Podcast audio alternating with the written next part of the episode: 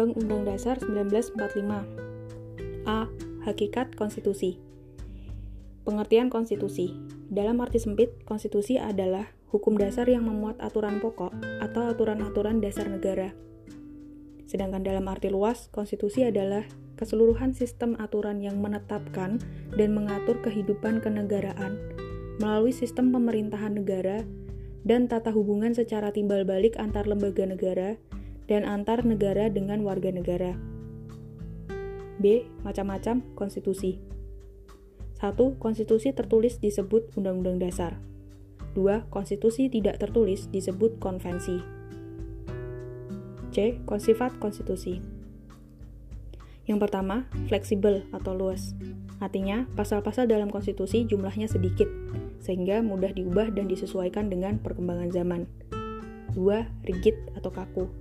Artinya, pasal-pasal dalam konstitusi jumlahnya banyak dan sulit diubah-ubah. D. Konstitusi yang pernah berlaku di Indonesia. Yang pertama, Undang-Undang Dasar 1945.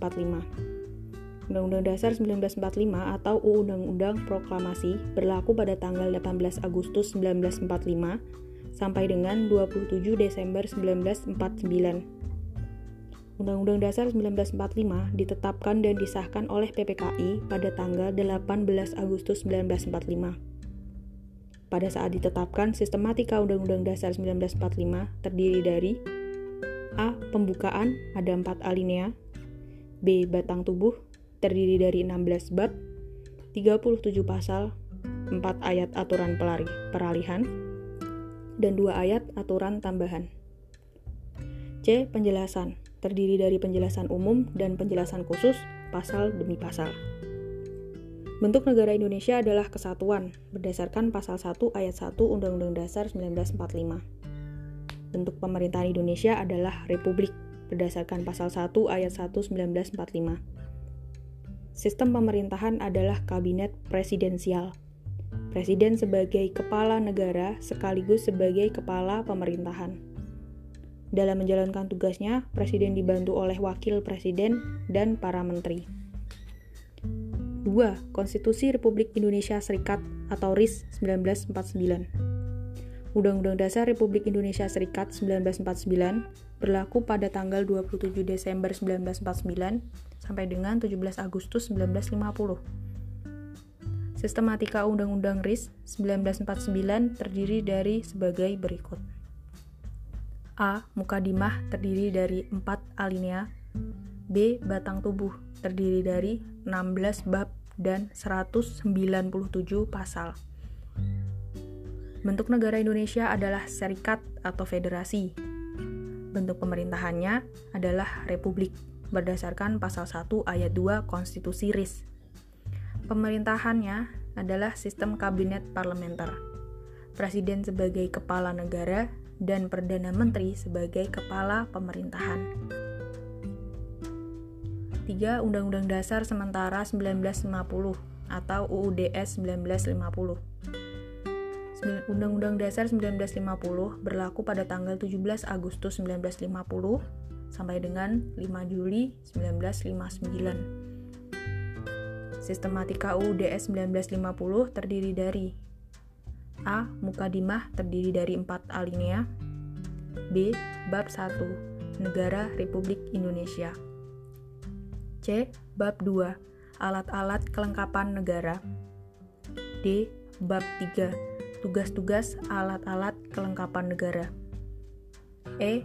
Bab 4 Pemerintahan dan daerah-daerah swapraja F. Bab 5 Konstituante G. Bab 6 Perubahan, ketentuan-ketentuan peralihan, dan ketentuan-ketentuan penutup. Bentuk negara Indonesia adalah kesatuan berdasarkan pasal 1 ayat 1 UUDS 1950. Bentuk pemerintahan Indonesia adalah republik berdasarkan pasal 1 ayat 1 dan Mukadimah alinea 4 UUDS 1950. Sistem pemerintahannya adalah kabinet parlementer dengan demokrasi liberal yang masih bersifat semu. Berdasarkan sistem ini, DPR dapat membubarkan kabinet, sedangkan presiden memiliki kedudukan yang kuat dan dapat membubarkan DPR. 4. UUD 1945 hasil dekret presiden. Undang-Undang 1945 hasil dekret presiden disebut juga Undang-Undang Dasar 1945 periode kedua. Berlaku pada tanggal 5 Juli 1959 sampai dengan tahun 2000. Gagalnya Badan Konstituante dalam menetapkan rancangan Undang-Undang Dasar berdampak pada keadaan politik yang tidak stabil sehingga pada tanggal 5 Juli 1959, Presiden Soekarno mengeluarkan dekret presiden. Salah satu isi dekret tersebut memberlakukan kembali Undang-Undang Dasar 1945. Ketentuan mengenai bentuk negara, bentuk pemerintahan, pembagian kekuasaan, dan sistem pemerintahan sama seperti yang tercantum dalam Undang-Undang Dasar 1945. 5. Undang-Undang Dasar 1945 hasil amandemen. Undang-Undang Dasar 1945 hasil amandemen berlaku dari tahun 2000 sampai sekarang. Sistematika Undang-Undang Dasar 1945 amandemen terdiri dari A. Pembukaan, ada 4 alinea, B. Batang tubuh terdiri dari 37 pasal dan 16 bab. Beberapa perubahan mendasar dalam sistem ketatanegaraan Indonesia antara lain A. Kedudukan yang sejajar dan proporsional antara presiden dan DPR. B. Masa jabatan presiden diatur dengan tegas, yaitu maksimal dapat dipilih untuk dua kali masa jabatan. C. Dilaksanakannya otonomi daerah, dan D. Penyelenggaraan pemilu oleh lembaga non-pemerintahan yang netral dan mandiri. E. Berbagai penyimpangan terhadap konstitusi. Berikut adalah berbagai penyimpangan terhadap konstitusi yang pernah terjadi di Indonesia.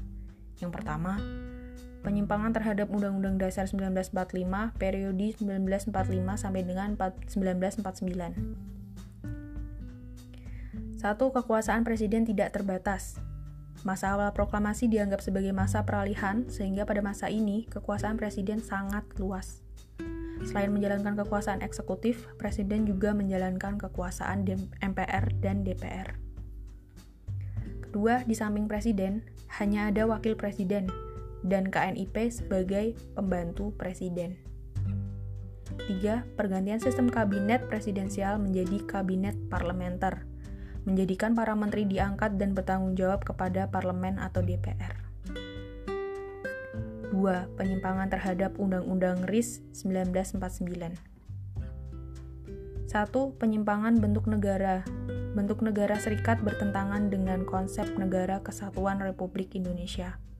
2. Pergantian Undang-Undang Dasar 1945 menjadi Undang-Undang Dasar RIS dan tiga pemerintahan parlementer tidak sesuai dengan semangat Undang-Undang Dasar 1945. Tiga penyimpangan terhadap Undang-Undang Dasar sementara 1945. Tiga penyimpangan terhadap Undang-Undang Dasar 1950. Persaingan tidak sehat.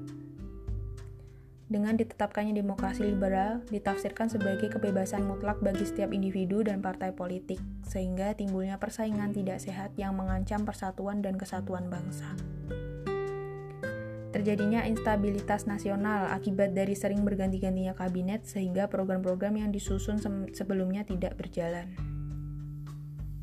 4 penyimpangan terhadap Undang-Undang Dasar 1945 periode 1959 sampai dengan 1965 atau Orde Lama. Yang pertama, Presiden membubarkan DPR karena tidak menyetujui RAPBN yang diusulkan pemerintah. Kedua, penetapan pidato presiden yang berjudul Penemuan Kembali Revolusi Kita atau Manifesto Politik Republik Indonesia, Manipol, menjadi GBHN yang bersifat tetap oleh MPRS. Ketiga, pengangkatan presiden seumur hidup melalui TAP MPR nomor 3 MPRS 1963. 4. Rangkap jabatan pimpinan lembaga tinggi dan tertinggi negara diangkat sebagai menteri negara. 5. Kekuasaan presiden tidak terbatas. Kekuasaan presiden melebihi wewenang yang ditetapkan dalam Undang-Undang Dasar 1945. Yang terakhir, tidak berjalannya hak budget DPR karena pemerintah tidak mengajukan rancangan undang-undang APBN untuk mendapatkan persetujuan DPR. 5. Penyimpangan terhadap Undang-Undang Dasar 1945 periode 1965 atau Orde Baru. Berikut adalah penyimpangan terhadap Undang-Undang Dasar 1945 periode 1965, yaitu pada masa Orde Baru sampai munculnya Gerakan Reformasi 1998. 1. Sistem demokrasi yang dijalankan bersifat feodalisme. 2. Pembatasan aspirasi kebebasan berbicara terutama yang berkaitan dengan arah kebijakan pemerintah dibungkam. 3. Ekonomi kerakyatan tidak berjalan. Ekonomi kerakyatan berubah menjadi ekonomi kapitalisme, monopoli oleh negara berubah menjadi monopoli oleh keluarga. Supremasi hukum tidak berjalan, supremasi hukum berubah menjadi supremasi kekuasaan presiden. Lembaga legislatif tidak berjalan, Lembaga legislatif tidak mewakili rakyat, bahkan tidak inspiratif karena hasil rekayasa politik. Bermunculnya korupsi, kolusi, dan nepotisme atau KKN. F. Amandemen Undang-Undang Dasar 1945 Amandemen adalah penambahan atau perubahan pada sebuah konstitusi yang merupakan bagian yang tidak terpisahkan dari naskah aslinya. Yang pertama, kesepakatan dasar dalam mengamandemen Undang-Undang Dasar 1945. Tidak mengubah pembukaan Undang-Undang Dasar 1945. Tetap mempertahankan bentuk nyata negara kesatuan Republik Indonesia. Tetap mempertahankan sistem presidensial. Penjelasan Undang-Undang Dasar 1945 yang bersifat normatif dimasukkan ke dalam pasal-pasal. Perubahan dilakukan secara adendum. 2. Tujuan amandemen Undang-Undang Dasar 1945 1. Memenuhi tuntutan-tuntutan reformasi 2. Untuk merevisi ulang Undang-Undang Dasar 1945 dan yang terakhir agar isi Undang-Undang Dasar 1945 lebih jelas setelah diamandemen 3. Perbaikan dan perubahan amandemen Undang-Undang Dasar 1945 yang dimaksud adalah A adanya pembatasan-pembatasan atas kekuasaan Presiden Indonesia. B. Memperkuat dan menegaskan kembali peran kekuasaan legislatif di Indonesia. B. Memperkuat dan menegaskan kembali peran kekuasaan legislatif di Indonesia. C. Mencantumkan hak asasi manusia Indonesia. D. Menegaskan kembali hak dan kewajiban negara ataupun warga negara E. Otonomi daerah dan hak-hak rakyat di daerah. F. Pembaruan lembaga-lembaga negara sehingga tidak ada lagi istilah lembaga tertinggi dan lembaga tinggi negara.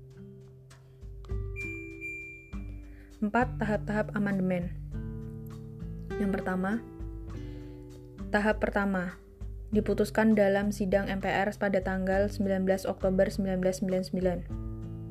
Kedua, menyangkut 5 lagu kebangsaan. 3, 5 bab dan 25 pasal yang diamandemen adalah bab 9A, 10, 10A, 12, dan 15.